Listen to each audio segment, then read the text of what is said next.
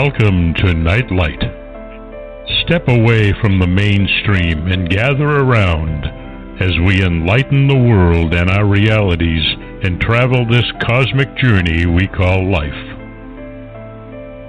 Join us as we share with you and provide that beacon that can guide us all to a better way. Explore with us as we examine a metaphysical montage of spiritual insights covering everything from the mundane to the magical, UFOs to unicorns, and everything in between. This is a time of awakening, of sharing and evolving, of spreading our wings and soaring on the cosmic breath of creation.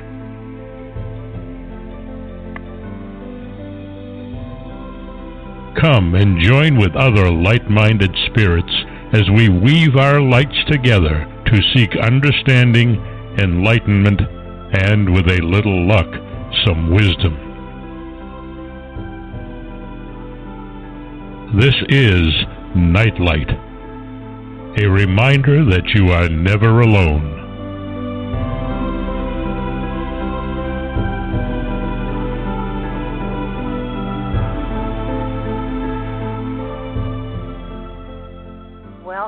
Nightlight, everybody. So glad you could join us tonight. We want to thank Ken Quiet Hawk for his amazing intro.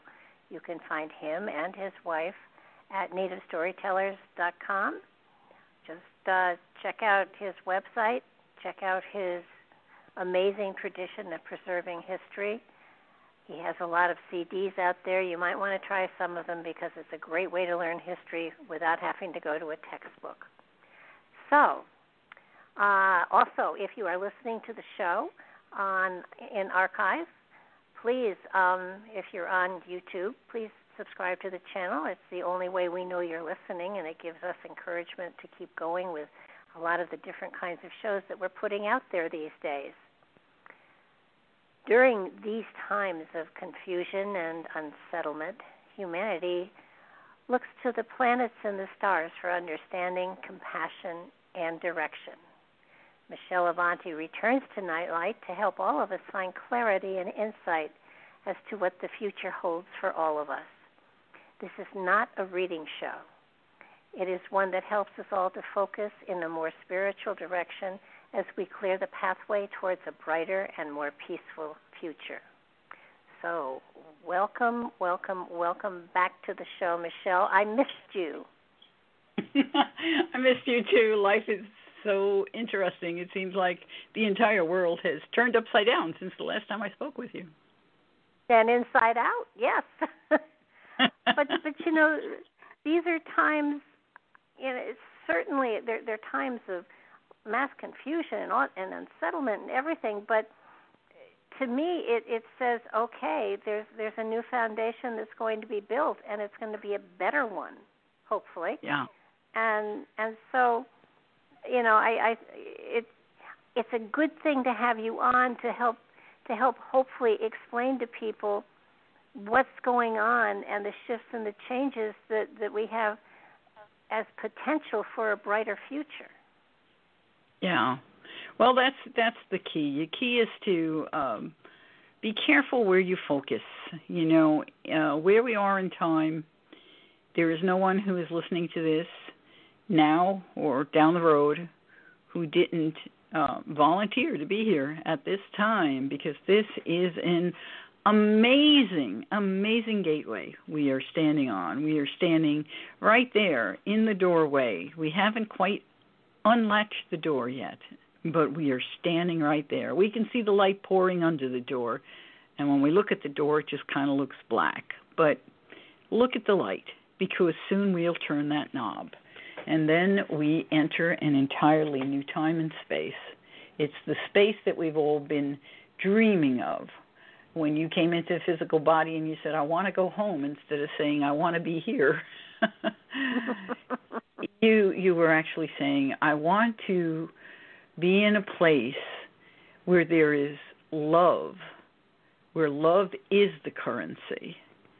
I want to be in a place where I know there is integrity, there's respect, there's transparency, and it is not just for humanity, but it is for all life.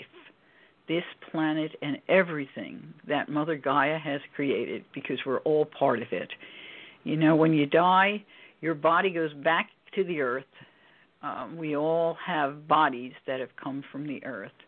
And yes, we are soul inside these vehicles we call human bodies or organisms. And uh, and we are lucky, really lucky to be here in this absolutely amazing time. We've talked about the 26,000 year cycle and us being in it. Well, we're here. We are in that portion of the cycle that is uh, zooming through a 20 year window into a whole new uh, golden age, a time where we will experience that connection to life that we have missed so deeply. You know, Mitakuye uh, the Lakota words for all my relations, who we are is a part and interconnected with every living thing, every insect, every piece of sand, every mountain, every tree. They're all living things even though it may appear that they don't move and they might not appear to have any kind of real life. They're all living things. Everything is living. It has an energy field of its own, and some of them are incredibly tiny energy fields. And we have such a huge one with a level of consciousness and creative abilities and, uh, and an amazing body that can do so many things that other bodies can't do. But that also gives us all that responsibility to care for and love and and nurture all the other bodies that can't do what we can do. So we're coming into our own. And in order to do that, we have to dig every single secret up out of the ground, reveal it, forgive it, bless it, be grateful that it is the card that has given us a new forgiveness and freedom to move forward. And of course, that's where we are now, digging it up out of the ground and looking at things that dear God, we don't going, oh dear God, I don't I can't believe I'm looking at this.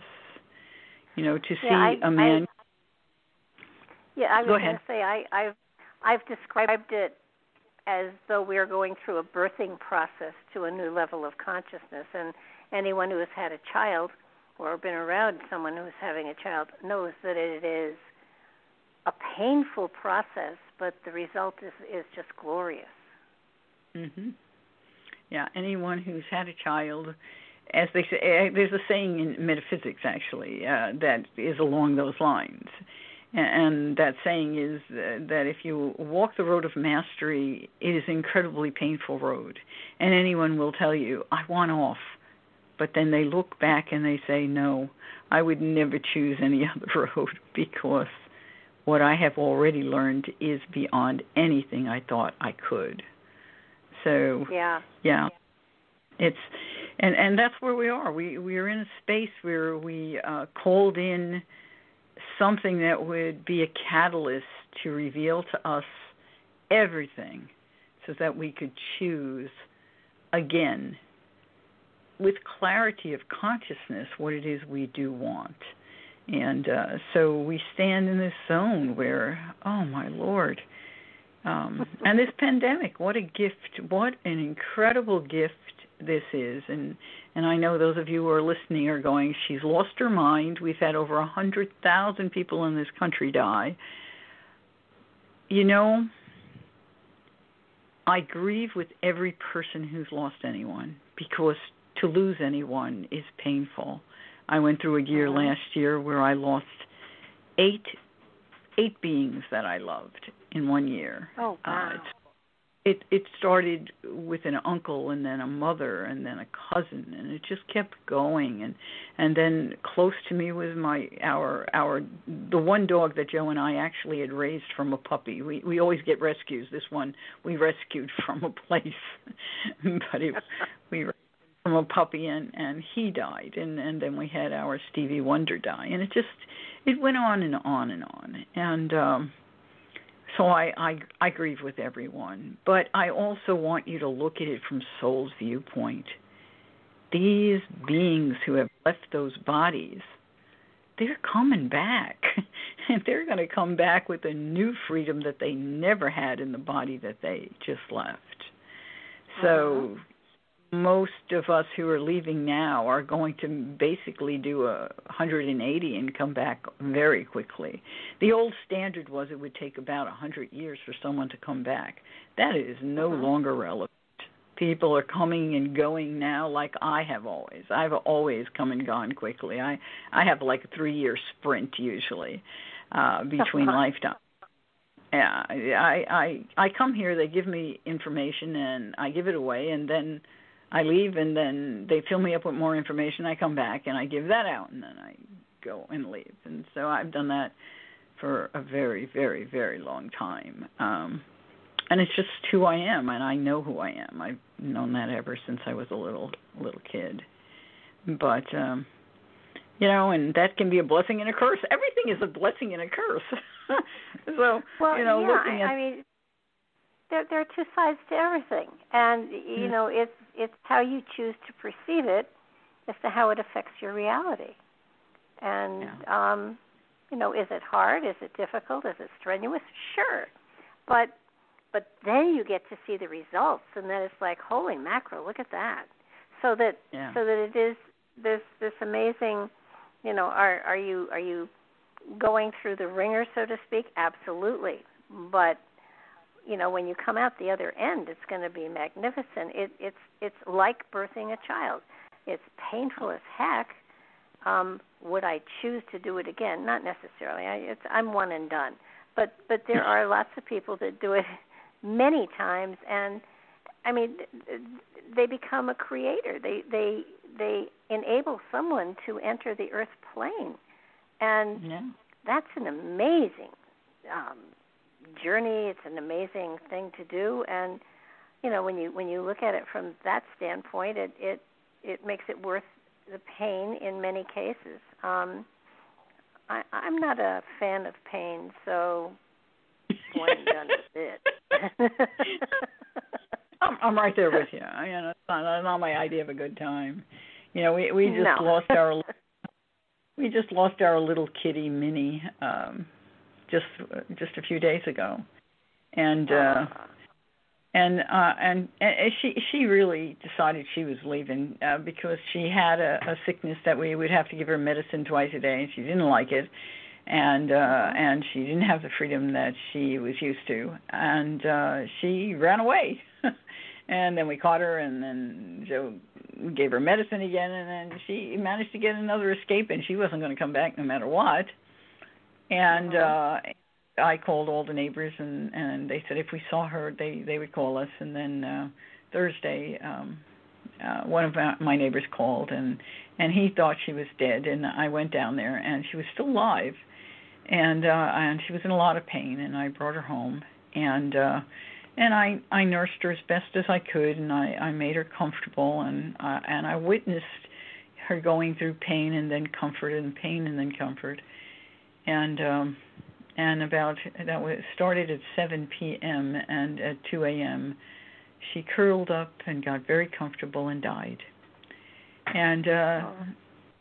it was very hard, but I was oh, so yeah. grateful so grateful that spirit let me be with her when uh-huh. she did leave because I didn't want her to be out there alone somewhere just dying without feeling yeah. that love nurturing that we give each other you know and that's mm-hmm. that's probably what the most painful thing about this pandemic has been so so many wonderful beings wonderful people wonderful grandmas and grandpas and children and mamas and dads and and cousins and friends who have died without having their friends and their family around them challenging so challenging and all Absolutely. these wonderful wonderful nurses and doctors who've done everything in their power to try to create a some kind of nurturing zone for these people as they are leaving. We are, we this this brings out our compassion at a level that we haven't had in such a continuous fashion. It's new, uh-huh. it's different. And this makes us look at the world differently. All of us are looking at the world differently, not just here in the USA, but the entire world is seeing things differently. And that yeah, is what I, I, that is what that's spirit certainly that that's something I think that that everybody should understand too. It isn't just the United States; it's the world that is going through this. It's not mm-hmm. you know just us. Yeah. And, and oh, everybody when you, when focuses. You, realize, you know, yeah. and we need to remember that we are not uh, in this alone by any means, and uh, it's it's it's an important, such an important thing that you know, when I was 12 and I was given that vision of people sleeping under the American flag, and I know I've, I've spoken of this vision that was given to me so long ago, um, where the spiritual being walked me up the stairs of, of a house somewhere in the middle of the country, like Iowa or Nebraska or somewhere, and it was just a farmhouse, and and it was early early in the morning. The the light was just breaking and coming through the window on the left wall and uh the wind was blowing gently and the curtains were blowing and then on the right wall was a bed with two ordinary people nothing unusual about them a man and a woman and and they were asleep and they were sleeping under the american flag and the flag oh. in one little corner was unraveling and every time the spiritual beings would show me that image, that vision, over my lifetime. I never knew when they'd show it to me, but suddenly there it would be, and more of the flag was gone. And the last time they showed it to me was in uh, the winter of 1994. That's a long time ago. And uh-huh. and the room was literally filled with thread. There was thread everywhere. And I could see the woman's left hand and she had under it, right there by her pinky, one white star. That's all that was left of the flag. Wow. So symbolically, to, what is that saying? You know, it's saying that everything that this nation was built on, its foundation, its its its ideals, its whole concept is disappearing while people are not paying attention. They're just accepting, accepting, accepting, and maybe they're complaining and maybe they're arguing, but they're not really taking action to wake up and change. And every time the spiritual beings would show it to me, it would just like freak me out because I'm I'm one person. I'm like, what do you want me to do? Tell me what to do. I'll go do it. And uh, uh-huh. the last time they they did tell me to do something, and it was a it rocked the fabric of my universe because uh, it was quite uh, an ordeal that they asked me to do. Um, they had me first turn on my TV, which was pretty hysterical because it wasn't like connected to anything except the wall, and uh, and I used it specifically for videos, uh, and uh, uh-huh. so I turned it on, and crystal clear, a picture came on the TV screen. Uh, crystal clear. and that wow. in itself, beyond anything anyone could believe. and and there were two people talking. This man was interviewing this other man, and he was asking him questions. And this man was talking about uh, preserving and and and recovery of the environment and and uh, the ecology and the economy is what he was talking about, putting it back together. And um, and Spirit says you you need to go talk to that man. And and as soon as they said it, the man gave his phone number, so I wrote it down. and uh and and and then the picture disappeared and uh, went back to fuzz which was what you would normally see if you turned that TV on and uh so I did call the man I ended up uh working with him uh to um, create uh, papers that would help congressmen, senators, uh, judges, all kinds of people all over the country, uh, in every state, um, understand what was going on with the economy and the ecology of this nation and how to start to uh, restore it. And so it was uh-huh. a long paper that I wrote with him, and, and we gave it out at conferences all over the country and uh, so that was and then they introduced me to a, whistleblower and and I helped uh, free this whistleblower from jail, which was another story that is too long to ever get into, but uh, outside of my comfort zone by a long shot. that is not me. Uh, I remember standing in this courtroom, um, and the attorney, the prosecuting attorney, the attorney, um, standing there speaking and I knew he was lying and and I and I didn't know what to do and and Michael I said Michael the archangel do something and and he just used my body and I stood up in this courtroom and I said he's lying and then I went over and I took the papers out of his hands. I remember doing this and it was like watching from outside of my body as Michael the archangel did this. It was like oh my god and uh and it worked. It worked. And they ended up releasing this man from jail and it was like unbelievable. I i i think about these things that you know you have the courage to say i am willing to be a vehicle for truth for love for compassion and i call on an angel. Whatever needs uh-huh. to be uh-huh. done go ahead use this body and do it and uh if you're willing spirit will do it. And um it'll blow your mind because it blows mine and I've oh done, yeah I would think so. And I've done things like that my whole life. But but it, it all of this is you know this is all a build up to where we are now. We are now the people didn't wake up. They haven't woken up. Some of them are awake but not enough. We still have a zone in time where if we don't do something about the oceans, there are there will be more plastic in the ocean than fish in another 25 years. You know, if we don't do something about, and you can write your list, um, we're in a completely destructive place. And it's not just about the planet, it's about humanity itself. We have come to such a dark space where we have allowed power and greed to be the currency instead of love. And that's what this time is really about. And that's why there's a pandemic.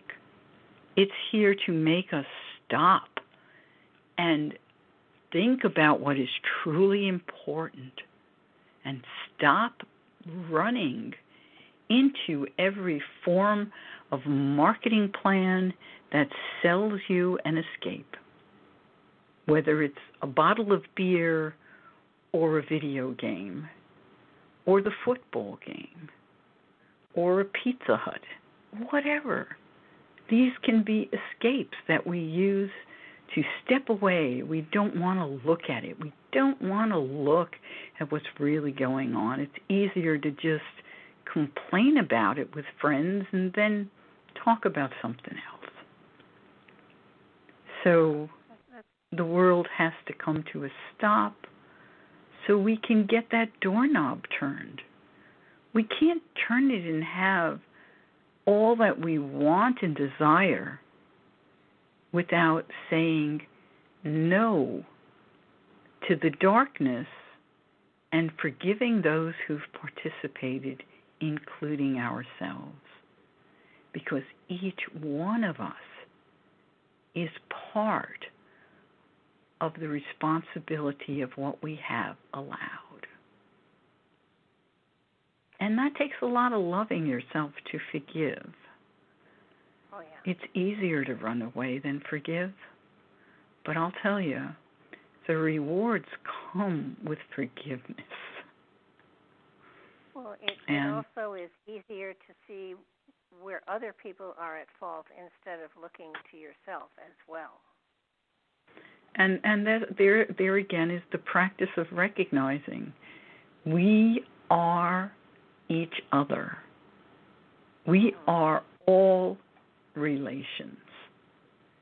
So if you see something you don't like, you have to consider what is it in yourself that makes you activate and what are you not doing if you don't like something to change that. So it's a really, really important time for us to stand up. You know, to witness the people who are walking uh, and protesting in the streets for justice for everyone. You know, I, I'm old enough to have been a part of the uh, protests that took place for the Vietnam War. And um, I witnessed the same things we're seeing now, except the people are more now than there were even then. You know, I uh, was a stringer for the newspapers back at that time.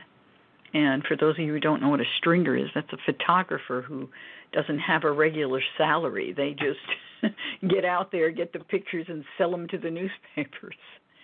And uh.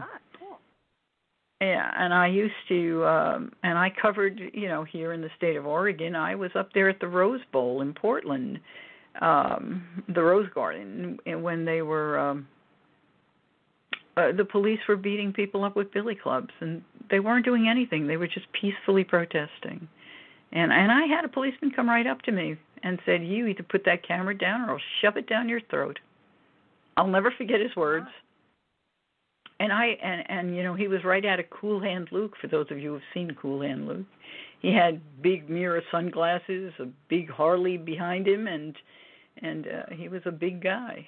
And uh, of course, I put my camera down and took off because, uh, well, for a lot of reasons. I only had one camera. I couldn't afford to have it broken. no. And of course, I'm Italian, so we're survivors. And at any rate, um, and then I was in New York and I photographed uh, uh, the people in Central Park, in the meadow in Central Park. They were all just singing and peacefully protesting, and and the police came in on horseback and ran them down. Oh. Now when was It- this? And that was in in uh, the early 70s, 71, 70, 1970, somewhere in there. It's just horrible, horrible to witness. But so this is not new what we're seeing now, but the protests are all over, everywhere. Thousands of people. And you know why? Because we've had this pandemic. And the people Yeah. are thinking and they're living and they're responding. And what happened to that dear, gentle man? Oh my God. That you know, I I I can't watch it. I mean, No. i, I i've watched it, you know, but but they, they have it on so much. It's just it's painful to watch. Oh, I think of his And- family, I friends, his children. Yeah. Oh my God. Oh my God. It's it's just so how hardened have we become because of all of these video games and all of the horrific movies people have watched that you could watch someone die Yeah, no, And that, not- that bond. I, the humanity. Um, there is no humanity in a policeman who could do that, and he wasn't even alone. Four of them. Where's humanity? I don't understand it. Yeah, no, I uh, that I don't understand how any one of them could have pushed, you know, him off and said, Oh. you know, enough. They were help. Instead, they were helping him because Yeah. it's saying. Not only do they not understand all my relations, they don't even understand all my humanity. Yeah. So Yeah, so big- on an ind, on on an individual basis, because you know everybody's kind of wondering, you know, what can I do? What you know. I, I- you know- certainly coming to. Go ahead. What what the planets really are asking you for is to really take a look. The planets are asking you to start transforming the way that you respond to the world. They're asking you to reevaluate what you value and then have the empowerment, empower yourself through your values to stand up, to take action, whether it's walking in a protest or making sure you vote or you know running some GoFundMe to save a tree. You know, whatever it is that you feel is your passion, rediscover uh-huh. it because we're all here for a little piece of the pie. We're not going to none of us, no one of us is going to change the whole pie. True. But each of us has a little piece and it's our heart center that tells us what piece that is. For some people, it's saving the feral cats. For other people, it's saving a, a tree. For other people, it has more to do with children or old people or or people finding what they they treasure. There's so mm-hmm. many little pieces to the puzzle. What piece is yours? Your heart tells you instantly. It's what you love. That's your piece. You didn't come here to go do something that's not aligned with you. Yeah, you might do that for money. But even if you have the right attitude and you have to mop floors, I guarantee that you will find fulfillment and you'll be a vehicle for the light while you're doing that. And there'll uh-huh. be joy because you're being a vehicle. You know, I know that no matter what Spirit gives me to do, I am a vehicle for the light. And it may be that there's no way for someone who I need to touch, who I need to help, except if I did this odd thing. Uh-huh. You know, and so I am always willing, and I'm always an optimist too. it's part of my nature. So, I, but we all have that if we follow our hearts. Our optimism comes from staying in your heart center. Absolutely. The, you know, the heart is always, always joyful. It only breaks when we are attached to something. Only when you have expectations and attachment will your heart break. And I'm not saying you yeah, won't have a, those. That's a yeah, I, that's a really good point because I mean hearts don't necessarily break, but they can be bruised for sure. But you know, your your heart is is a very strong part of you, and it it doesn't break. It just bruises, and and it will heal if you if you work on it, and it will you know bring you to better times and better places and and better people, hopefully, if it was a person that that bruised you. But um you know, it is these are times when there's so much going on and we're sitting back and our our jaws are just dropping open because we can't believe we're seeing what we're seeing, but we are. And everybody I would think wants to in some way help make a difference, change things. And and you know it's it's totally possible you you know it doesn't mean you have to get out and you know ride a white charger through a crowd but but you you can do it a piece at a time a person at a time um a gift at a time. So you don't have to you know you, you know I, I think many people think you know well I'm not an activist and stuff like that. You don't have to be. What you have to you have to do is be cognizant of what you're doing and how you're doing it for other people. And you know one gift at a time one day at a time. It does work.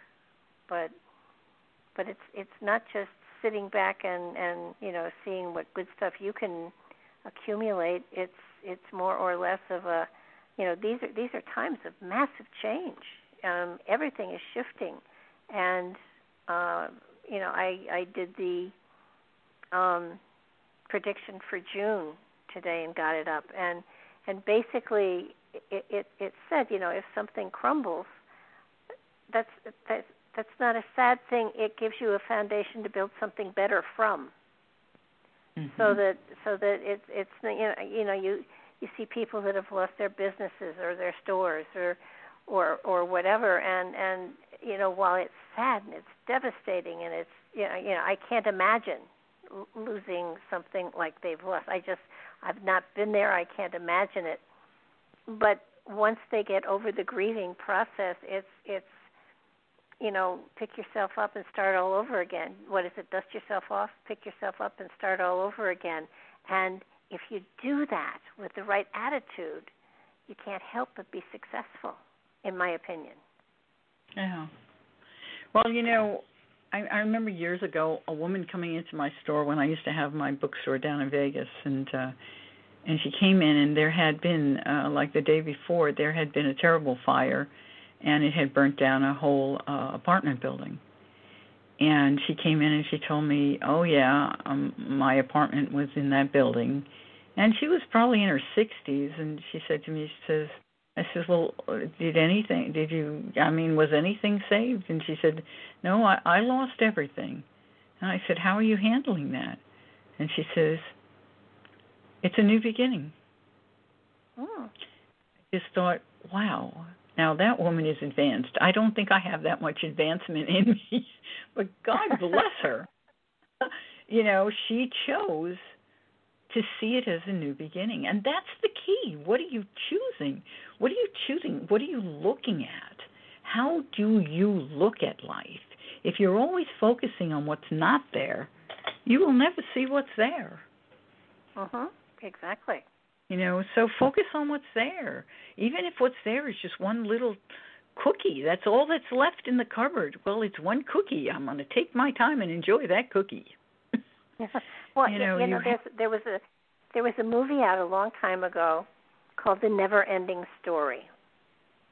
Oh yeah. And in it, the world, the universe, whatever, was destroyed, and at the very end, there was this this girl who was sort of like a prophet, and this um, little boy who, you know, rode the dragon, and and she opened her hand, and there was a little tiny sparkling piece of stardust there, and he said, she said, this is all that's left, and he they looked at it, and he said, but it's so so small, and she said, that's all you need to create a miracle, and then suddenly you you see the miracle being created. So, but it's true. You know, it, it so long as you've got a grain of hope, a grain of faith, you you can create miracles. You know, it's it's a matter of your faith, and it's a matter of you um, certainly following through that it's not just for you, but it's for humanity as well. And I think that's important for people to remember that the changes that are going on now are not so much on a personal level as they are on a global level for all of humanity. Yeah. And that's where the major changes are going to be. And so, I think uh, you know, people remember too is your your attitude not only uh, fosters your life and creates in your life what you want, but your attitude is what will help raise the consciousness of the entire world. You uh-huh. are one light connected to many lights, and the more we light those lights brighter by clearing ourselves of the things we're attached to and focusing on the things that we wish to manifest and focusing clearly, those lights get brighter and brighter and brighter. And they will eventually cause people not only to see the darkness, but to heal it. You know, right now we're looking and oh, we need yeah. to we need to go ahead and find our little piece of it. And for some people that piece may be as simple as just working on yourself. uh-huh. Loving yourself is a huge light. And that is super. So, I mean, you don't have to go out and march in the protests. You have to choose what works for you. And everybody choosing something positive creates an amazing world. It will be an amazing outcome.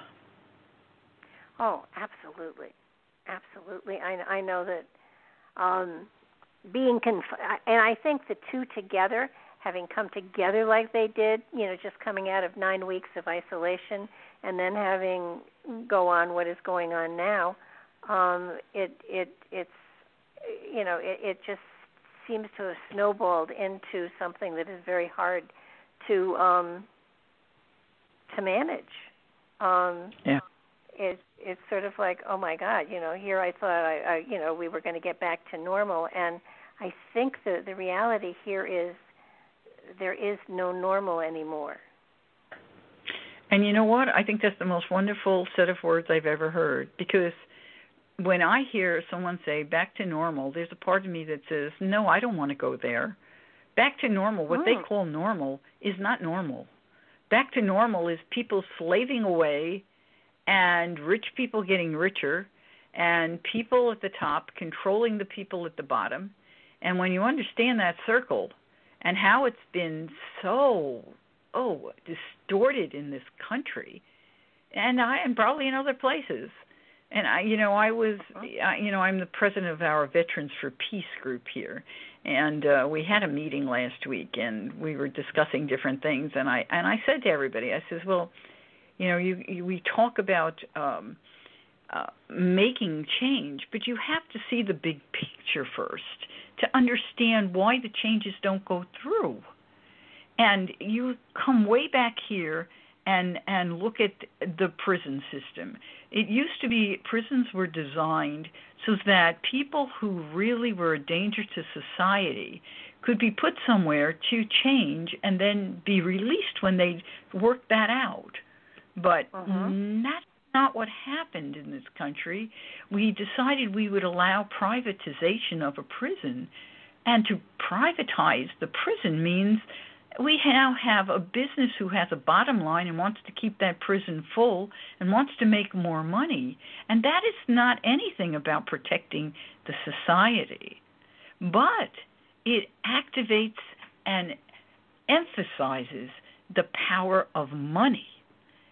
So what happens is we have to have poor people because the poor people are people who become desperate and as a result of desperation where they look to find a way to make a living.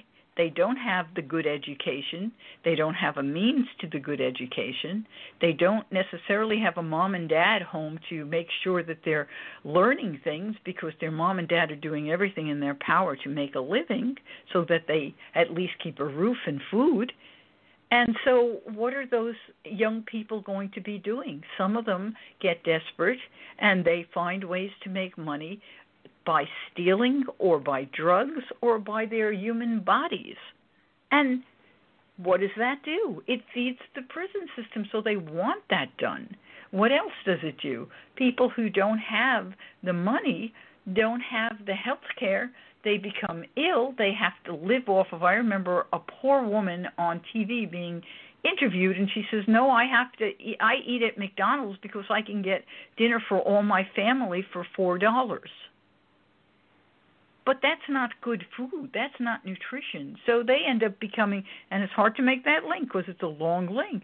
They become sick, uh-huh. and so that feeds feeds another entire group of corporate structure, the pharmaceutical structure, the AMA medical uh, apparatus structure, and and it goes on and on from there. And so you see the currency of money and how it resolves and how they don't want to give everybody a level playing field. They don't want to improve the lives of people who are poor because if they did that, they couldn't keep this circle going.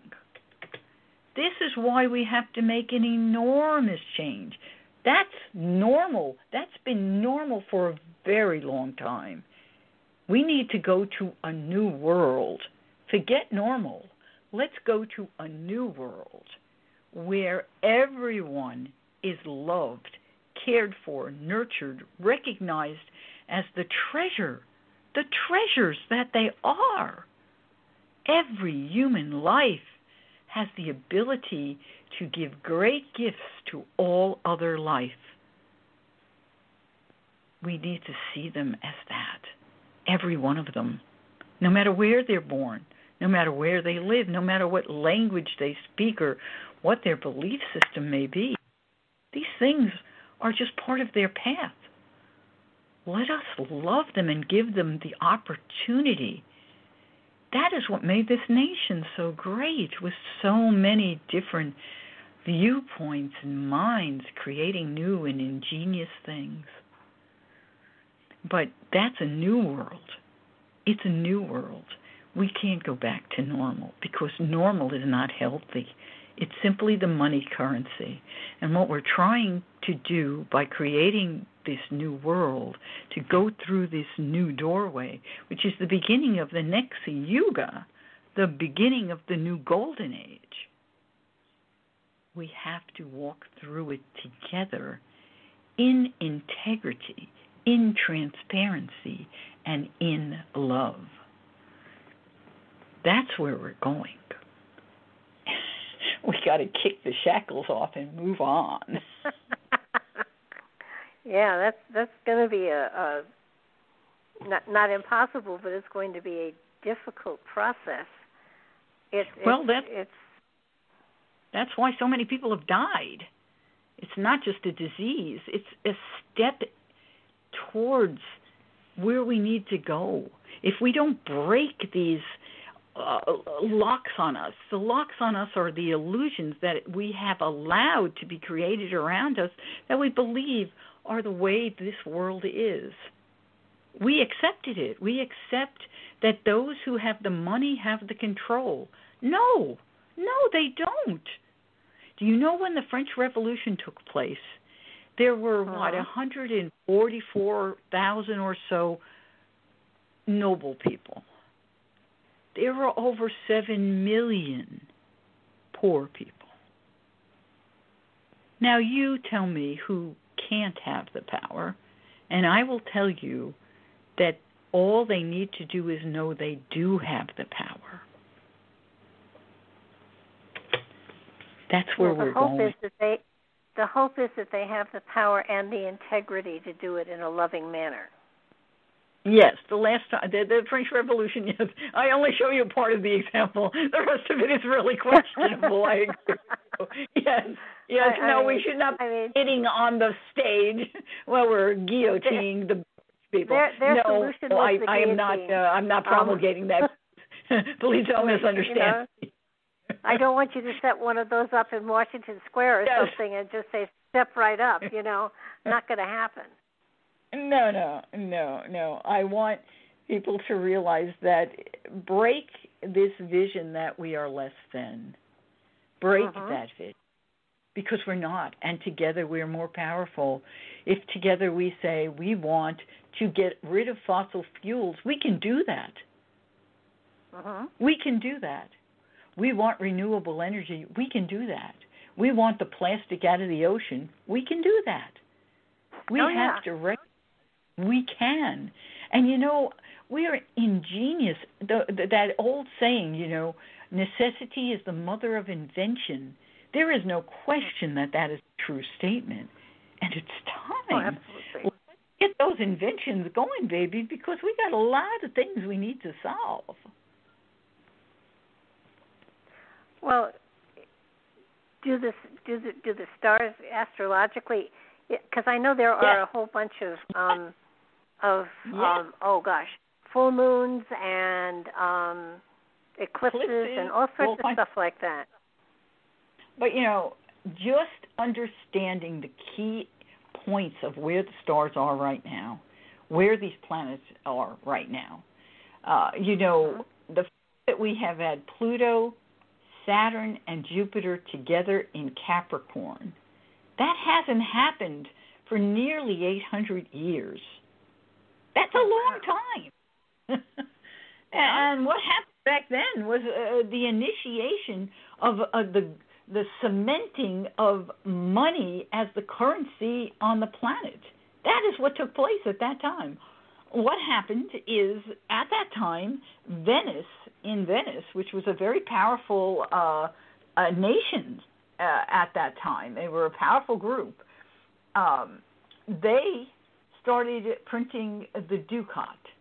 Uh, the ducat is a form of money, and they were the first ones to print a form of money that would take over all of Europe.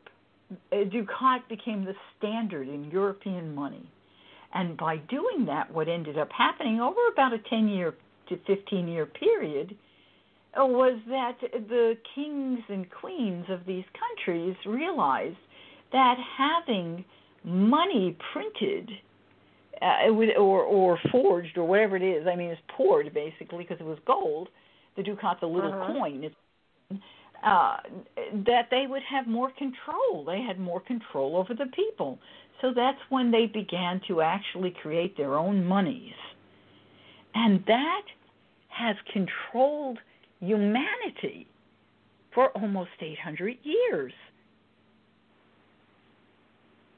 Well, what are we doing now? What are the planets saying now? All coming back in Capricorn. They're saying it's time to transform the old structures. It's time to break them down, expand them, take a spiritual viewpoint to them, and see them in a more worldly fashion. When we do this, we have to upend everything. We can't expect to. I think Kryon said it really well for anybody who listens to Kryon. If you don't, you can go online and put in K R O Y O N free R F R E E audios A U D I O S, and you can get Kryon's page and you can look and see whatever he's saying or has been saying because he's been saying things since 1989. At any rate, as he as he recently put it, um, if if you went into a factory that wasn't working really well and you were the troubleshooter you and you said oh well you know what we have to do? We have to shut the factory down rebuild over here and rebuild over here and then you'll get twice twice the outcome. And the person would look at you and say i can't shut my factory down. Are you crazy? And so they paid you but you left and they never did anything well what's happened now is the pandemic has shut everything down so now we can retool it. And that's what we're supposed to be doing. That's Pluto in Capricorn with Jupiter and with Saturn saying we can. The ancients used to say when Jupiter and Saturn come together and conjoin, okay? So they're they're close to each other. They're in the same sign and in the same degree. We have what we call the sign of the guru. The great savior arrives. Ah. Jupiter and Saturn have been traveling together with Pluto since the beginning of this year. Saturn now has pulled ahead, but it is retrograde, it will come back.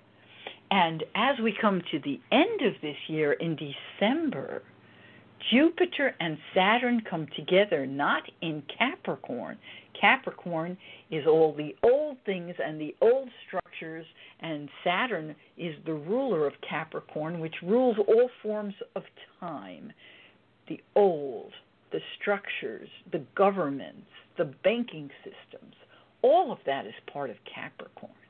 But instead, they're coming together in December in Aquarius.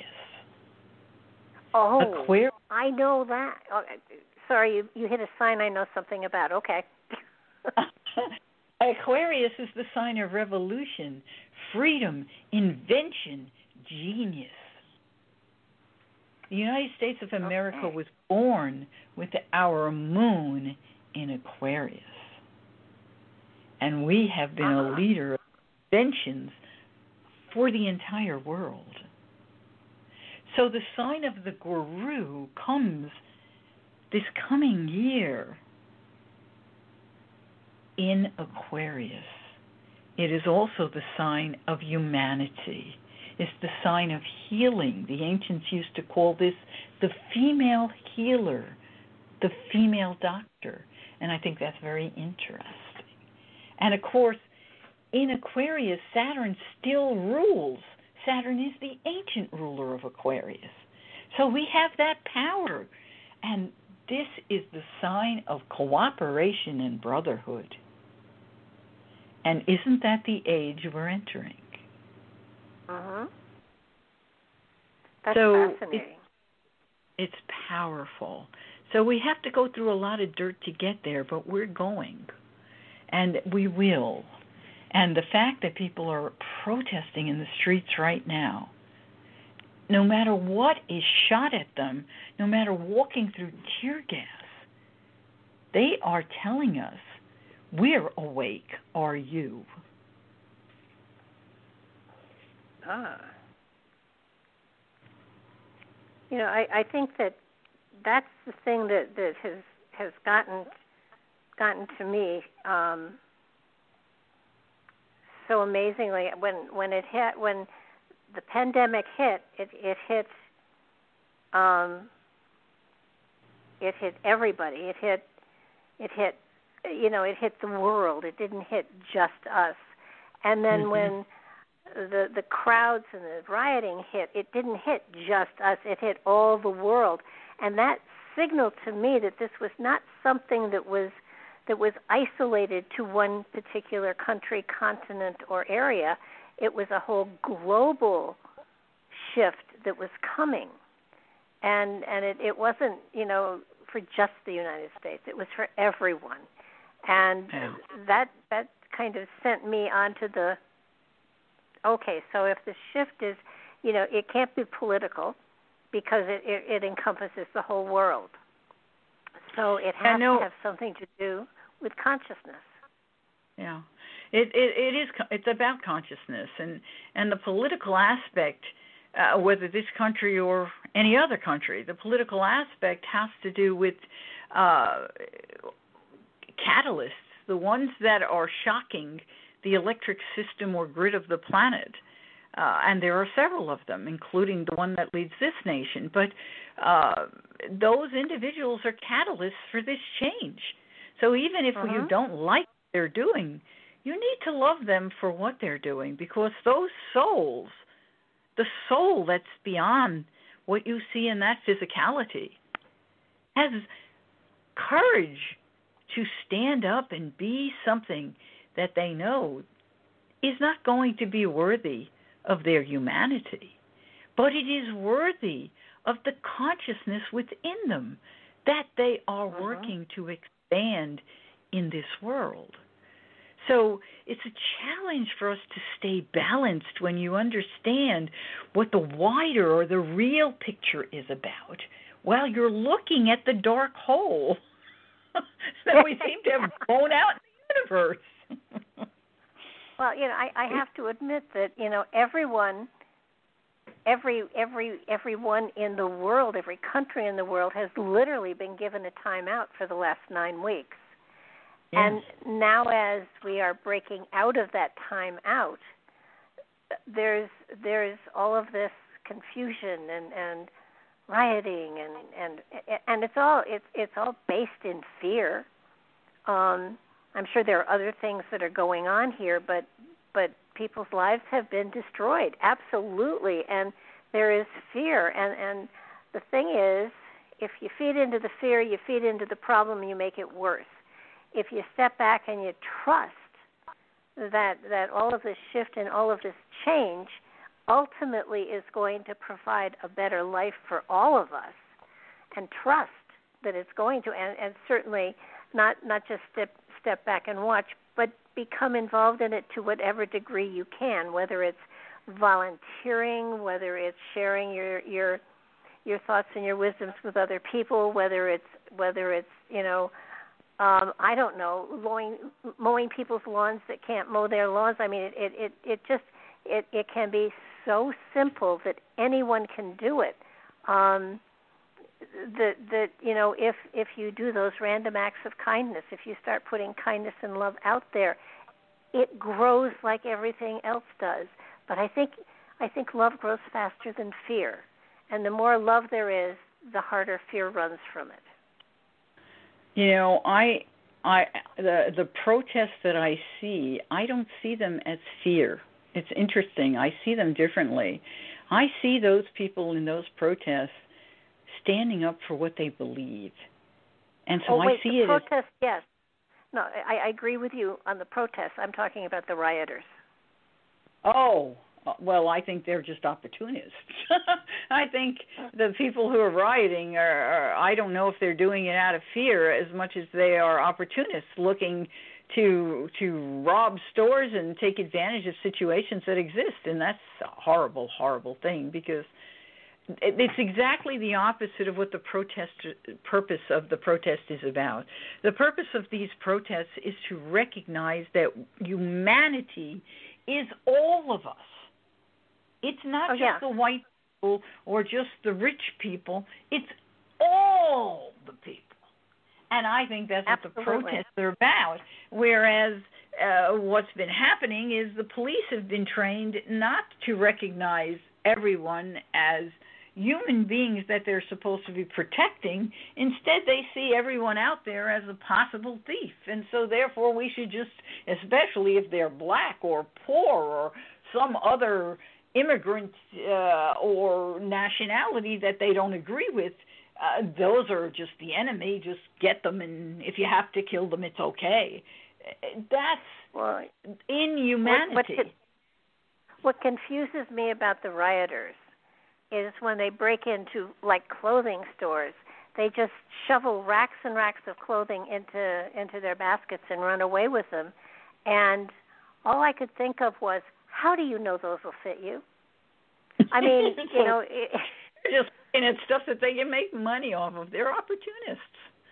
Oh it's yeah, I guess so. I, and, but you know, it's okay. It's okay because eventually they will come to some point of recognition and awareness, and they will grow. Mm-hmm.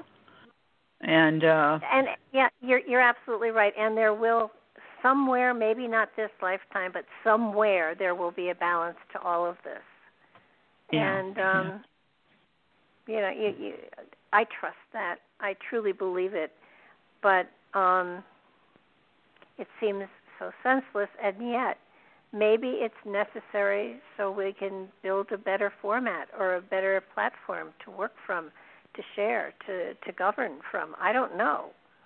But I I think I think it is there to uh, force people to see what inhumanity is.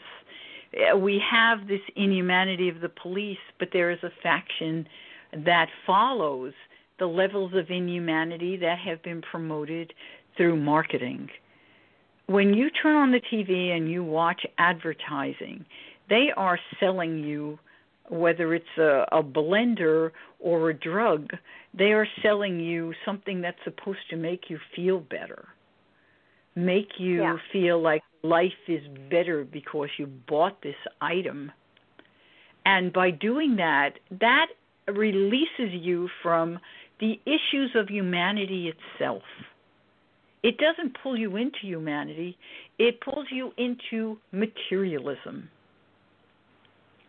Humanity is when we see each other and care about each other and work with each other and do our best to improve the lives of everyone we know. Not pay the bottom line for some company. So these people who are looters are showing or reflecting to us in humanity, which is the exact opposite of why the people are protesting. So we Yeah. need that to again be reinforced with who are we and what are we choosing. I Mhm. saw an amazing clip the other night. Um, a young woman Uh, there was a man with a, a hood over his head. You couldn't see his face or anything. He was all in black, and he was trying to break into this store. And this young woman kept putting herself in front of the store, and he kept literally picking her up and throwing her aside. And she'd get back up, and she'd stand again in front of the store. And I I saw that and thought, my God, talk about heroism.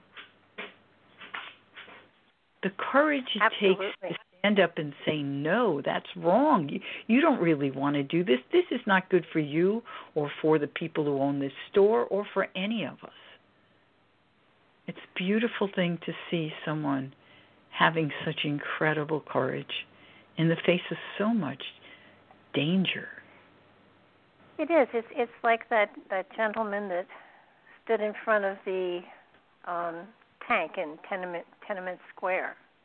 right right exactly wow are we in such a moment but we must really keep our minds clear and and not fall into anger or hate um, and realize that you know the planets are always there to teach us things, and that's what they're doing right now. And it's it's hard because literally, uh, Pluto is digging everything up that uh, really is broken, is really not representing our best interests, is really does not have the integrity or the stewardship that humanity should be uh, working with.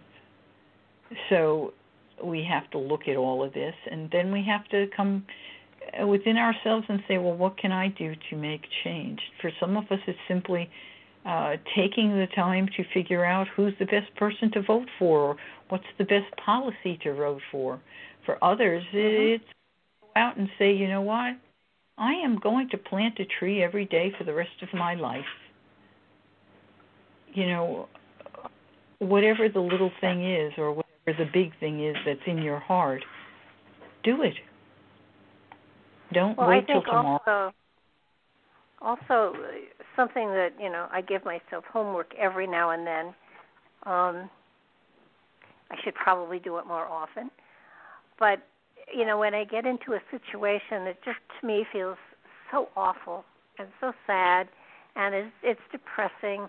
I, I I actually say to myself, okay, how can I make this possible? Because if I have pulled this into my life, it means I am capable of making a possible out of it. And sometimes it takes longer than normal, but but I always always always to this point in time have you know at at some time sat back and said, okay, this is giving me a chance to do uh, like the like the time out we had for nine weeks. Time to do writing time to do organizing time to get all sorts of things together. Actually it, it's a it's an incredible thing but i didn't spend as much money when i didn't get to go out so my money's in a better situation now than it was before the pandemic. And so I I I, I keep a running list of okay, this is a a real crappy situation. And and I miss people and I miss all sorts of things, but what are the positives that have come out of this? And you know, when I look at my list, it's very, very long now. And it it it gives me hope that you know I'm I'm looking at the positive at, at what what did I learn from it what what what grew from it and what what is the outcome of this situation that I thought was horrible at first but then now I'm kind of grateful that I had the time huh. so you know if we look at I don't know how you look at looting and make a positive at it, but I bet you can if you try hard enough. You know, if you're looking at the overall concept of okay, what's going to happen now, you know, and and and where you know, does society I, go from now? Yeah, I think when we look at things like looting, uh, we have to we have to say to ourselves where and how and what do we need to do so that people will not have the desire to do something like that. What is it that we are missing? Where is the fracture in our society in the way that we teach others or the way we do not give opportunity to others that would make people angry or opportunistic and choose to hurt other people? To me, anytime someone is robbing someone, whether they're robbing them of money and and, and merchandise, or they're robbing them of their own pride, of their own um, self esteem. That person who is doing the robbing is doing it because they're missing a piece. They're trying to rob that piece from someone else. So, what is it that we haven't done that we need to change in our outlooks? In our policies, in the way that we uh, teach our society that will give them that peace. That's true, and you know we really did create these people that are doing this. I mean, it's not like you know you can't. We say, did. Well, I yeah, I didn't do that. Well, yeah, yeah, we did. If we created an atmosphere where that kind of anger and and greed and and and whatever um, has been able to grow, then then it's up to us to to to create a better atmosphere for people so that they don't feel the need to do this, so that they aren't angry at the world. And yeah. I don't know if it's education. I don't know if it's I don't know. Well, I, you know, I, I think think it. You know, it starts. It starts very basically. You know, we need to have a level playing field for all humanity. People uh-huh. would not see other people as marks, someone that I should rob, if they looked at them as people just like them trying to make their way in the world. It would be different. So, you know, when you look at it from the top to the bottom, the bottom, uh, we need to create a more level playing field. At the top, we need to change the way that corporations handle their money. If all they do is look at a bottom line, and if you can cut out all of these people in order to get a bottom line, cut them out and, and use that line, which has been so prevalent since the 80s. Oh, it's nothing personal, it's just business. No, mm-hmm. no. Everything you do is personal. We are humans. We should rise to a level of realizing what humanity means. We've forgotten it. We decided that business is more important than humanity. That's what that saying is. You oh, know, yeah. it's time to change but, that, the top. And I believe, you know, we have already started seeing major changes. There are corporations now that are community styled for profit corporations. And that's the direction we need to go.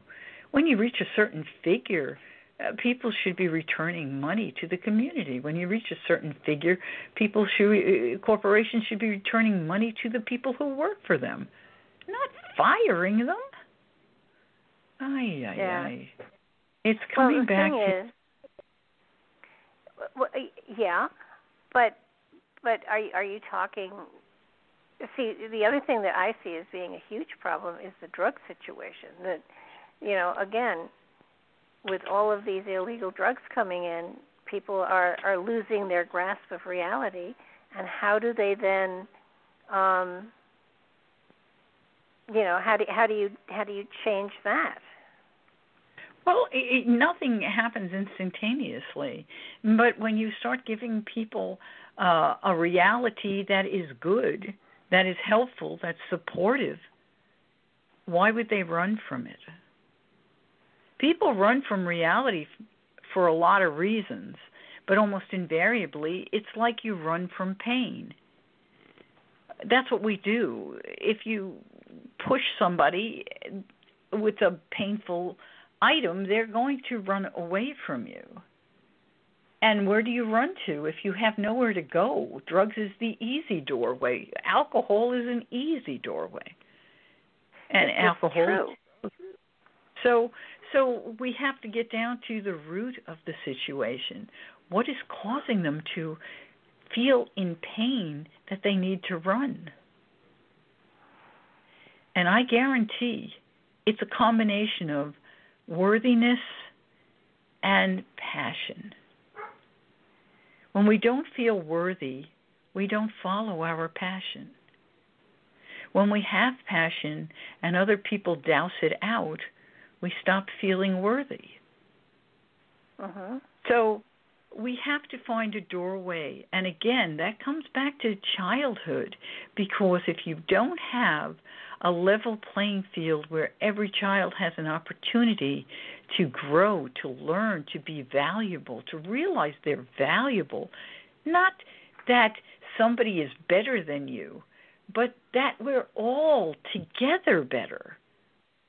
Uh-huh that's where you have to go and it take time to get there because you have to start where you are and some people are already pretty far lost we have to find ways to bring those people back oh uh-huh. lord it's a big job and uh it's going to take a lot of it, people it, to it, figure it yeah, it's a huge job, and I think the the thing that that I'm trying to figure out more than anything else is where do you start? I mean, how do you how do you help someone feel worthy? And and and you know, you, know, you do is that it. the bot? You know, is that the is that the bottom, or is there another lower level that you have to start at in order to build up? Because you're going to have to start at the bottom. You can't stop start at the top. It won't work that way. No, but you know what? When you start to help people feel worthy, and that can be a lot of things. It's it's like going to a very very poor neighborhood where kids they don't have opportunities to create self-esteem for themselves because no one's giving them the direction. Uh-huh. I tell you what, if I went into a neighborhood and I said, you know what, we have this mag- this wall on this factory that's just plain ugly. I've got an idea for an, a picture we could put here. Would you like to help me? I uh-huh. guarantee children would say, What do we do? And I'd say, Well, what are your ideas? Here's mine. Let's create something together. And by doing that, you have eliminated your ego and you've opened the doorway for them to blossom. You've opened the doorway for them to be part of something that builds their self esteem and makes them feel successful and proud of something. That's the kind of thing that needs to be done everywhere. There are lots of wonderful people who can do it. But uh-huh. we need to in it. It's again it, it, these things come back to this stupid money currency till we flatten that so that everybody has what they need. Then everything will move a whole lot easier. And that's going to come. This is a, the, this combination of planets is a breaking down of the banking systems as we know them. There's now, how long? I, I know this is the doorway, but how long is the door open? I think it's going to be about a 20 year zone for us to get to where we need to go. But we're, the thing is, with any transit, the action always hits like a two by four, a shattering experience at the front end, and that's where we are. Mm-hmm. We're in the shattering experience. Oh yeah. But you know, Yeah, it's I- just like planting. You got to break the ground before you can put the seeds in it. Well, that's what we're doing. We're breaking ground. You're not kidding. Um, we are, and you know, I, I found I find it um, I find it fascinating that you know they, they these two hit together. Um, I'm sure it was not a coincidence. I'm sure that no, it was cosmically planned, if nothing else. But but it's it's sort of like um, I would like to I would like to feel that that even though there may be um, like one world orders and things like that trying to make something happen, I truly believe that cosmically speaking there is a greater manipulation going on, and that for the good of humanity, things are going to get better, not worse. Well, when you step back, okay, yes, manipulation is going on. Yes, the the normal, the old normal wants to uh, Uh-huh. reinstate itself, and they'd like to reinstate themselves in such a fashion that no one will be free to make that change. However, while the new normal uh, or old normal is working very hard to uh, take back control, consciousness is expanding and it's expanding rapidly. hmm Absolutely. The 101 monkey experience is on the board. It will act. And when it does, the majority, not the minority, will realize they have power. When the majority realizes that, they will take the power. And then everything will change. And they won't get their way. Because once we have a magnifying glass on the things they're hiding, they can't hide it. Consciousness is a magnifying glass. Oh yeah, absolutely. No, I think that that from what I can see, um, you know, people keep saying, well, you know, by the first of the year everything will be okay again, and that's I don't see that. Um, no. You know, I, I this just, is back, you know, to the sleeping people. Until enough people are awake that we can flip everything, we will keep having experiences. The spiritual beings told me back in January, and that was before I knew anything about this pandemic. They said uh-huh. that what's coming will go for two years. There will be ups and downs, but it will be a two year process. So you got from 2020 to 2022. It's not going to go away. And whatever comes will be a catalyst to push it further if the people aren't awake. So what's happening right now is a form of catalyst. What else is coming? We've got wildfires, we've got uh, hurricanes, uh, we've got an election that's going to be an interesting process uh, and a, maybe a bloody one and and then we've got earthquakes next year. So we've got all kinds of things coming. you know, that's, do they have to come in, in a really miserable way? No, I'm not saying that they have to. I'm saying if the people wake up, they will balance it out really fast. If they don't wake Oh, yeah. up, for a long ride, and that ride will keep going. Um, so you know, the doorknob is supposed to be turned in 2022.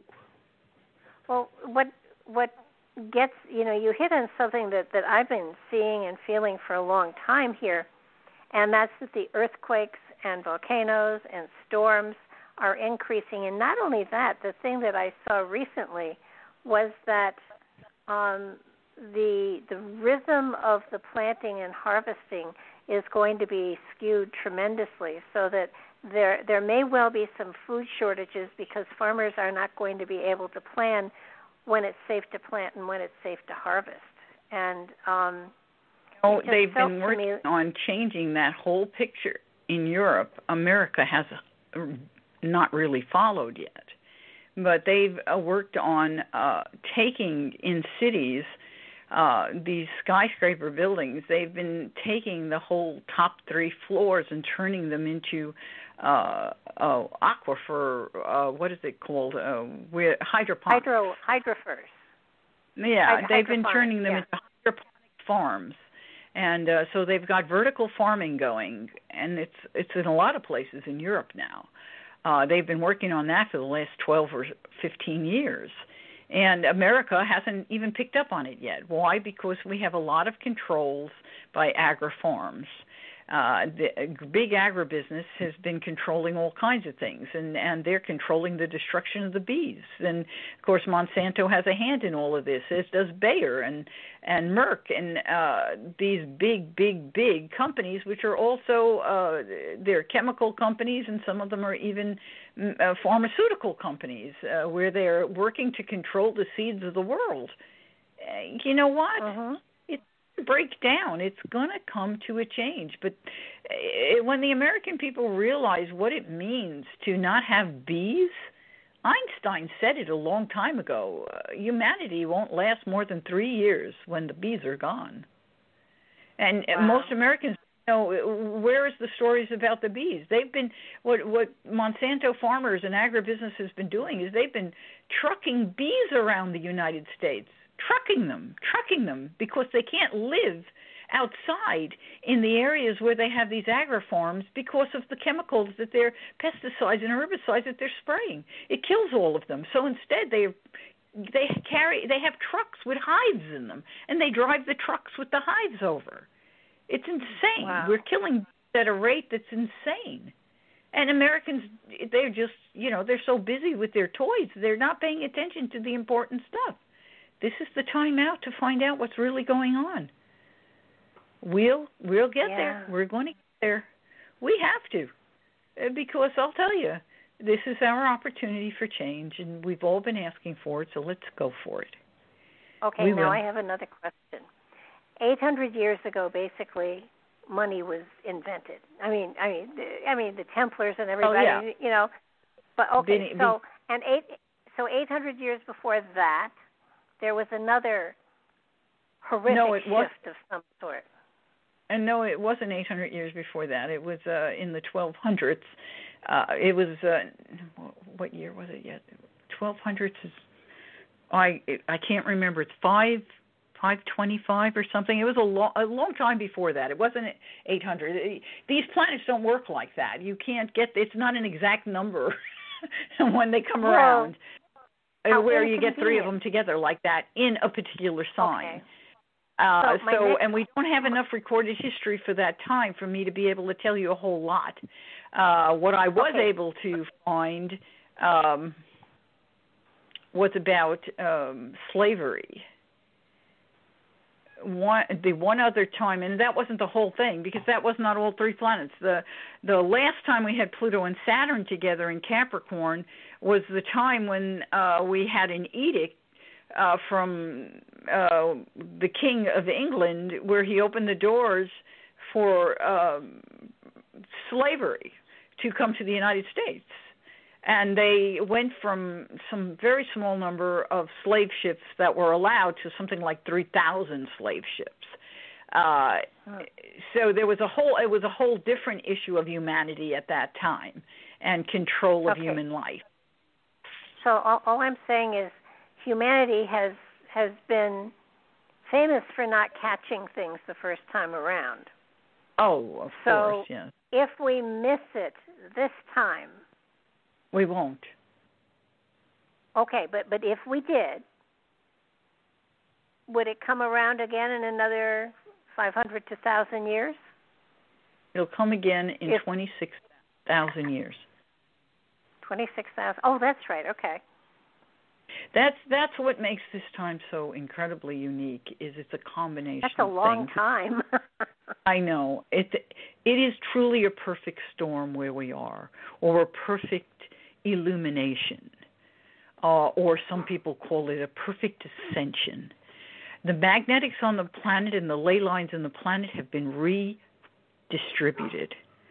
The change of the planet itself has really changed. I don't know if the solar system itself has changed. It may have. I'm not aware of that. But this point, 26,000 years, this is our solar system in its travel around Sirius, which is our center star. Okay? Our uh-huh. solar system has come to the closest proximity to Sirius of the entire time of its travel around that star. We are at the closest proximity. This is that moment, which lasts about 100 years, where we have opportunity to leap beyond anywhere we've been before. We have, okay, have the magnetics and the doorway to the seeded relations. In other words, those beings that first seeded humanity on this planet, we are closest to them now than we have ever been. And so all the issues of integrity and clarity and consciousness are more available to us now than have been for 26,000 years. And this is even written in the Bible. It's in the Bible. I have I, I have a question. Um, you know that I, I do a cosmic forecast for every month that goes yes. up on the website. And I put April's up there today. And among other things and, and it's channeled, so I don't always understand exactly what I put up. You know, mm-hmm. I make sure the English is appropriate and stuff like that, and maybe even spelling. But but beyond that, um, I trust whatever goes up. And one of the mm-hmm. things that that was written was that um, that there would be rumblings beneath our feet, and we would be surprised at what was causing it. That um, there would be m- many more frequent earthquakes and um, and storms like hurricanes and typhoons and things like that. And the ring of fire was going to reactivate, and that it would almost seem like the Earth Mother was letting off steam, but in reality, it was a course correction. Mhm. Wow, I like it. Um, course correction. It Are is a course correction. To... It's oh, uh, okay. very appropriate because that's really um, aligned. The magnetics on the planet have been realigned and, and they continue to be realigned. So it is a course correction. It's a correction because of where we are in time as well as in uh-huh. consciousness. So, yes, and I, you know, I expect we're going to see more uh, rumblings, to say the least. So, uh, not not right now, but uh, remember where Saturn is. Saturn has just gone into Aquarius, and Uranus is in Taurus. And for those of you who don't know what that means, Uranus is in an Earth sign, Taurus is an Earth sign, and Aquarius is an air sign. They do not go well together, but they are both fixed signs. So when you have them uh, working, they are in what we call a square. A square means we must step up to something. Something likely will be shattered, broken, shook up uh, in order to uh, avail us of a step. So this coming year, Saturn will go and make the direct square to Uranus. And when it does, there will be earthquakes. Plain and simple. Uh, Uranus to Saturn is earthquakes. If Pluto or Mars gets involved, and I have not charted the course for these two yet, so I don't know, uh, but Uh-huh. Mars is highly likely to get involved during that time, then there will be fire. And uh, Saturn uh, tends to represent the Earth. Uh, in Aquarius, it can have to do with air, the air. Um, Uranus in Taurus has to do with a shaking of the Earth, all things physical. And uh, and if we bring Mars into the picture uh, and bring it into a fixed sign, such as uh, a Leo, uh, then uh, we can have a rumbling that may also include um, a lot of fire, so there could be a volcano involved. So we have to see what's coming up next year, but I know there's no question in my mind Uranus and Saturn are going to square next year. Uh, right now, they Wow. are in a position that is too far apart for it to be active. Uh, Uranus is at 9 degrees, and Saturn has just entered zero. It is in retrograde. It will go back into Capricorn before it goes forward uh, formally and completely into Aquarius. So, so that's coming. Well, the volcano, yeah, the volcano that that I keep zeroing in on, two of them actually. One is Santorini, which of course was a super volcano, Mhm. and the only other super volcano I'm aware of is Yellowstone. Yeah, and we're all aware of that one if you live in the United States. Because Yeah. if that goes, that blows. I don't know how much life will be left on the planet because uh, uh, the United States will be covered with soot, uh, with ash, and there will be no sunlight for days for I don't know how many months. When Santorini That- went went, it was two years of no sun in Egypt. Mhm. Yeah. So, But but you know we have things today uh, that we didn't have back then, and humanity is be very very inventive. And who knows? Maybe we will have tunnel doorways through the atmosphere that will bring sunlight. Who knows? I don't know. We also do have electricity uh, that we can uh, create uh, uh, light daylight light fixtures, so we can grow Uh-huh. things. And this the hydroponics can be fantastic because they're indoors and it's very easy to create a space with light. So oh yeah, uh, we'll have to see what we do. But uh, whatever happens, I would really recommend that we all think the positive. Yes, at first you can scream and yell and stamp your feet and get angry, but uh, do that f- for a very short time. You you got 10 minutes, okay? And then thinking, okay, how can this become something that will make us all better? How can this be used to go to the next step? What do I need to do to create the invention that it will take, whether it's an invention of my heart and my thoughts or an invention that I physically build? we we all create things through our intentions, and if we intend to change the world, we will do it.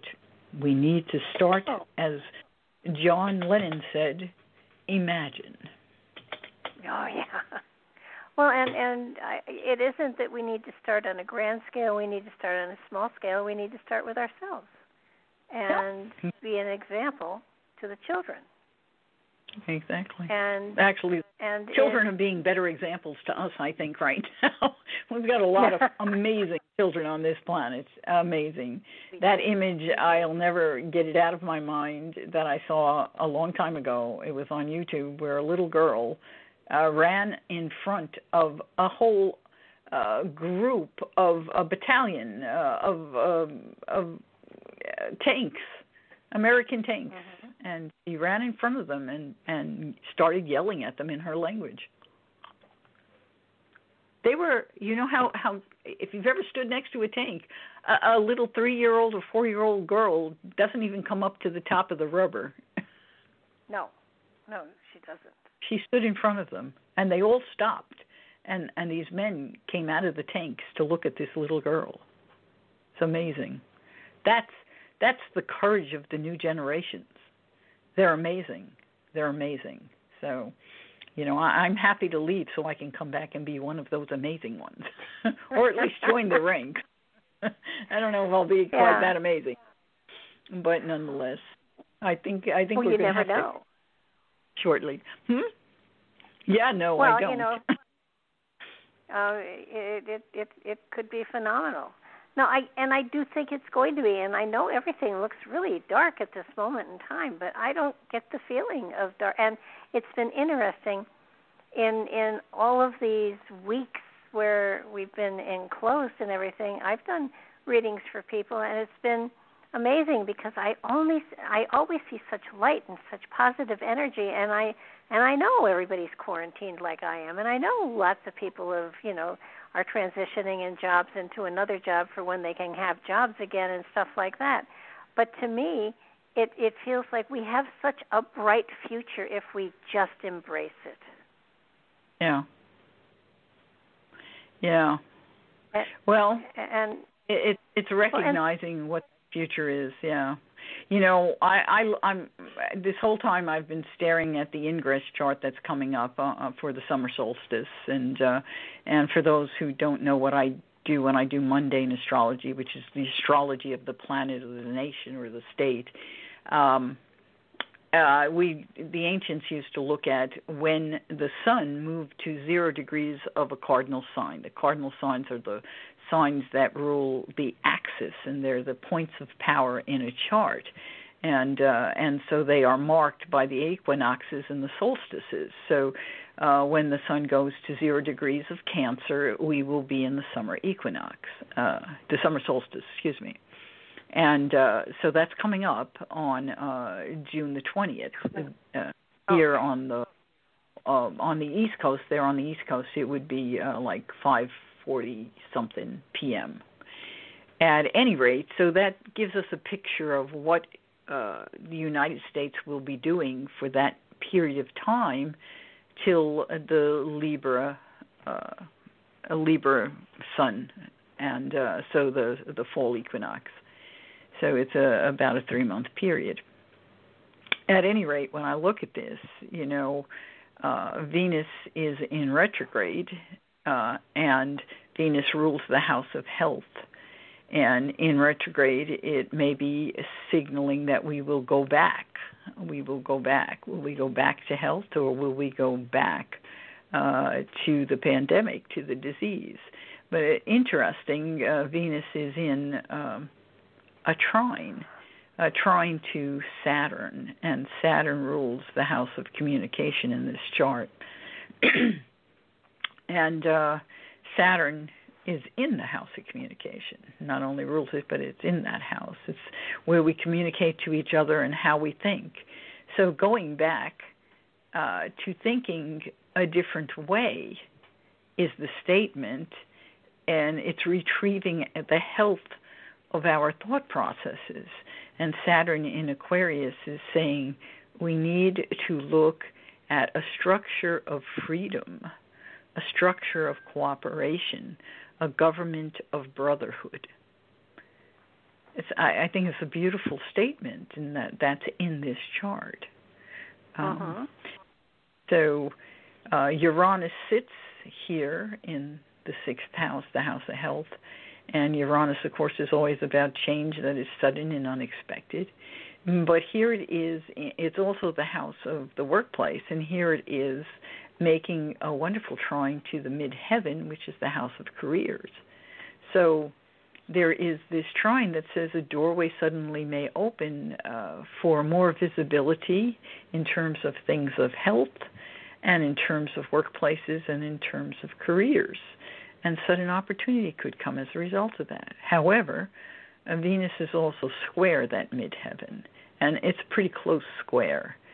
So the statement is we are really still challenged, challenged uh, with relationships internationally because the midheaven represents the world and the public uh, in terms of how we're seen internationally.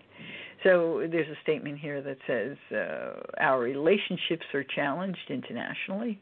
Our travel is challenged internationally. We are challenged in terms of workplaces with law, uh, with um, I want to say with international um, trade or import export. We're challenged by uh, uh, court uh, judgments, some kinds of judgments that might be set, or treaties. So there's um, some question about what's happening. And this international import export challenge may have also to do with something that has to do with our health, the health of this nation, or the employment of the nation. So there's um, a lot happening there, but the majority, the place where we have a, a little congregation going on is in the eighth house. Uh, we have Mercury there, we have the Sun there, we have the North Node, or what some people call the dragon's uh, the dragon's tail, um, at 29 degrees of, of Gemini. And anytime an astrologer sees the number 29 on a chart, we know that is a critical statement um, so it's very important. And in the eighth house, this is the house of uh, the money changers. This is the house where we share our goods, our money, our uh, our world with each other. And um, this is the house of mortgages and and bankers and um, it's also the house of the cabinet of the president of the United States. This is where the cabinet sits. And of course, this would be also where uh, our banking system, printing of money, sits. So we have Mercury, the Sun, the North Node, and the Moon. But the North Node in Gemini in this house at 29 degrees, which of course puts the South Node in the second house at 29 degrees. And the South Node is about the past, the North Node is about the future, the direction we'll take.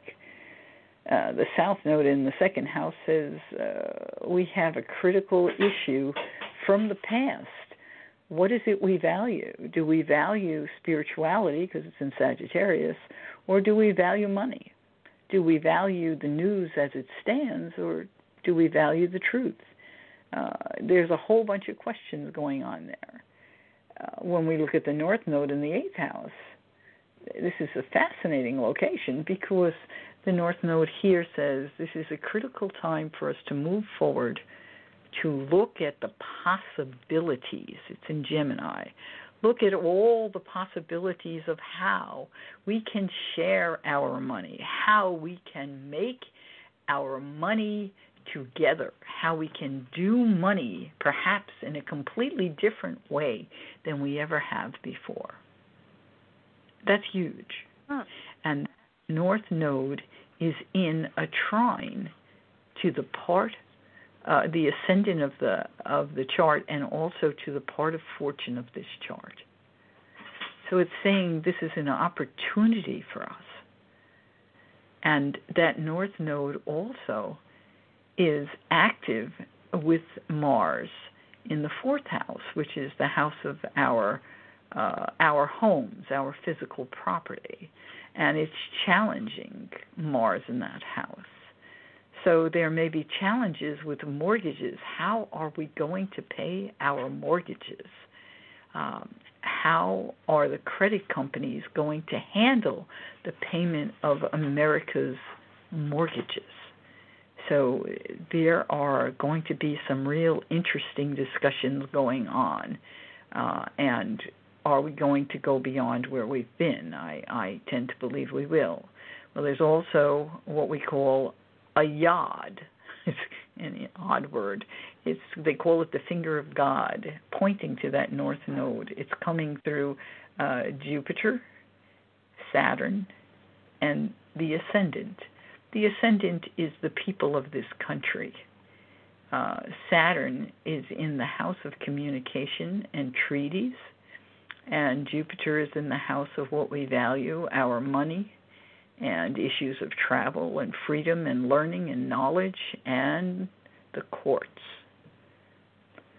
So that Yod is saying, or the finger of God is saying, now is the time for us to come together, discuss, expand our knowledge, expand the way we handle uh, the banking system, uh, learn from the past, and this is our time not just to to stress over these things, but to reconfigure them and let this energy flow into the future way we will uh, handle money. So this is a really big statement, and the moon is right there, conjunct that north node.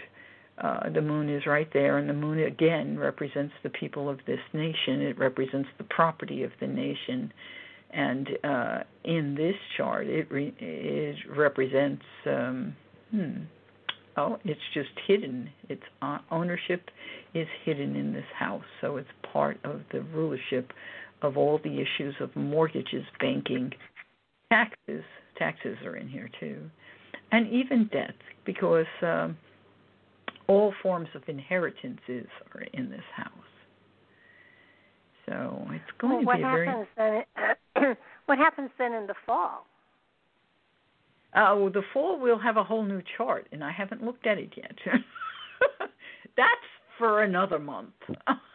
okay. We'll we'll look at that uh, in another month. But uh, the fact that our house of income has the south node in it uh, tells me, and the south node is struggling uh, under the weight of the nation and the mortgages. Um, uh, but at the end of the second house is Pluto and Jupiter, who are in that uh, yod with the North Node. So it tells me that as we come to the end of this time frame, we will really be in a point of transition and transformation and expand our way of looking at everything. So it sounds like we have to struggle a little longer before we come to some kind of uh, revamping. Um, but, you know, I don't think anything is written in stone, even a chart. I believe humanity, its intentions, and its consciousness have the ability to move this forward as fast as they choose to. So I am not going to say to anyone that it has to be a long struggle. Let us make it five minutes and get on. Oh, yeah. Certainly, I totally agree with you on that one. Um, but yeah, humanity, you know, is is a large group, and large groups don't often um, move in Congress fast. So, you know, we've knowing. Seen, yeah, but we've seen some pretty amazing movement since this pandemic started. We've seen. Uh, That's true. That's true. Some amazing movement. So let's let's try to think positive. Uh, also, I will say this: Jupiter and Pluto are both in a beautiful sextile to Mars, and Mars is energy. Mars is movement, and it's in the fourth house. So someone's taking action here. They're trying to teach. They're trying to transform, and they're trying to take action regarding the property of the nation. This is all about the property of the nation, as well as the well, emotions have, of the. Yeah. I, I have to admit, I never would have thought that it was possible to shut down the United States, let alone the world, for 9 mm-hmm. weeks. and yet we did it.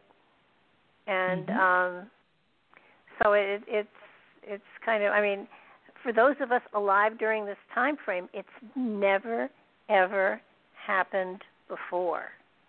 And nope. and knowing that we have lived through something that should make the history books I would hope it would make or but but you know history books may have to be changed radically after this period of time anyhow. So um it's going to be interesting to see what happens. I'm glad I'm here. I'm glad I'm watching. Um yeah. I'm glad I'm a part of it.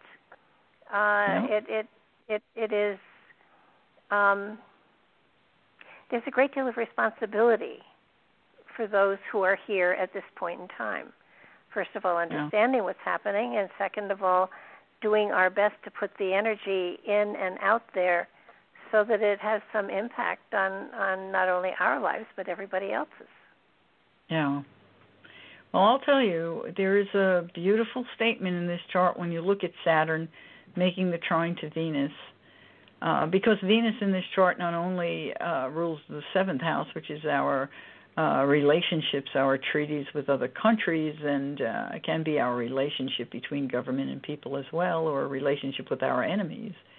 But uh, Venus also rules our wishes and dreams. What is it we want, and the world organizations that are that we're connected to. And to see this trine from Saturn, Saturn is a basically exalted ruler of the, this house of wishes and dreams in this chart and and Saturn is in rulership uh, in Aquarius, and it is in rulership in this third house, the house of communications, agreements, legal papers, and neighborhoods. And uh, and that trine says there's much opportunity for uh, for relationships to become secure, for uh, communication to become secure, uh, for the wishes and dreams of uh, the people of this nation and the large organizations that are are uh, perhaps international that stand in brotherhood may uh, come to help us nationally. Um, that they will achieve some of their wishes and dreams. So, um, this is a beautiful statement, and uh, it's a statement of security in our communications. And isn't that something that we're all tremendously concerned about at this point in time. Are we all hearing the same news? Are we all hearing the truth? Or are we all hearing different things? And then we add our perceptions, and none of us really know what's going on. So this trine tells me we have an opportunity to get on the same page together. I think that's well, and, beautiful. You know, it, well, absolutely. And you know, if we don't grow, there's no point. So, yeah. uh, you know, in in many ways, we had become stagnant, and it's yeah. You when know, you say that word normal, that's what I think. Stagnant. then I'm an Aquarius. I probably always thought that. I just have Aquarius rising, so I kind of think I understand what you're saying. Um, but it, it, you know, it, it's, it's sort of like it is important to constantly grow, and and sometimes you you know when we're children we outgrow our our clothes and our shoes and everything you know rapidly. And as we get older well we still outgrow our clothes rapidly in other directions. But but you know the element of growth i'm thinking of elastic pants you know. Um but but you know if you're not growing physically you're at least growing emotionally and intellectually so that there is that constant growth that hopefully we are all a part of, and and that helps to fuel the shifts and changes that are coming. Yeah. Well, I think you know it, it's a it, it's a it's a bumpy ride, but I I I am the eternal optimist. I know we'll get through it, and I know we're going to get through it just right. I know we're going to open the door, and I know we're going to fill the world with a new light. And uh, Will we do it while I'm still alive? That part I'm not absolutely sure of, but oh, yeah. it really doesn't really matter. There, there is one really good thing about a bumpy ride, and that's that you stay awake.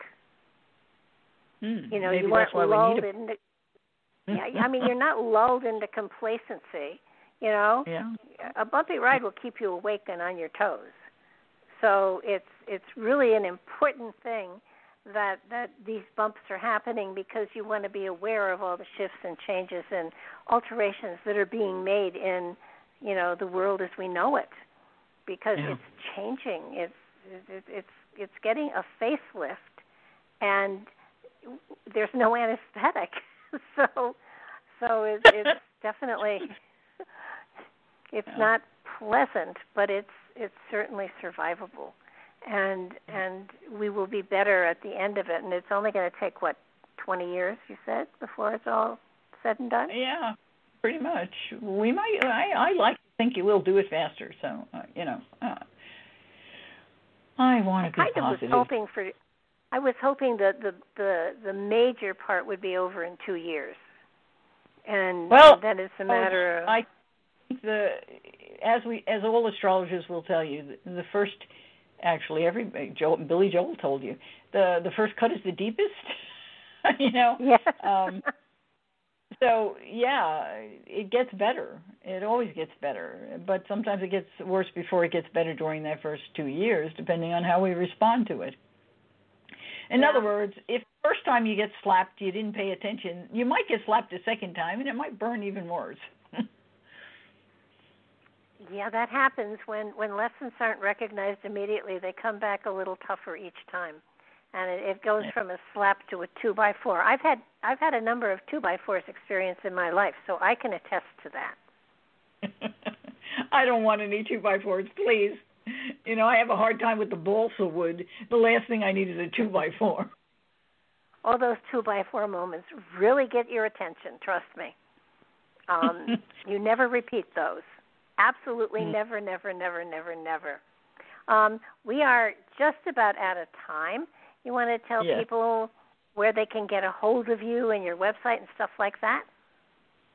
Sure. Um, anyone who would like to connect, uh, my uh, I'll give you my email address. It's astrology and more at gmail dot com and you just write those words out. Or you can go on Facebook and you can put in Michelle Avanti. That's Michelle with one L, A V A N T I, Avanti, and uh, you'll find me on Facebook. I live in Roseburg, Oregon, so I don't think there's any other Michelle with one L on there, but you never know. So, um, or you can call five four one nine hundred ten eighty four um, every now and then I actually pick up that phone because someone calls.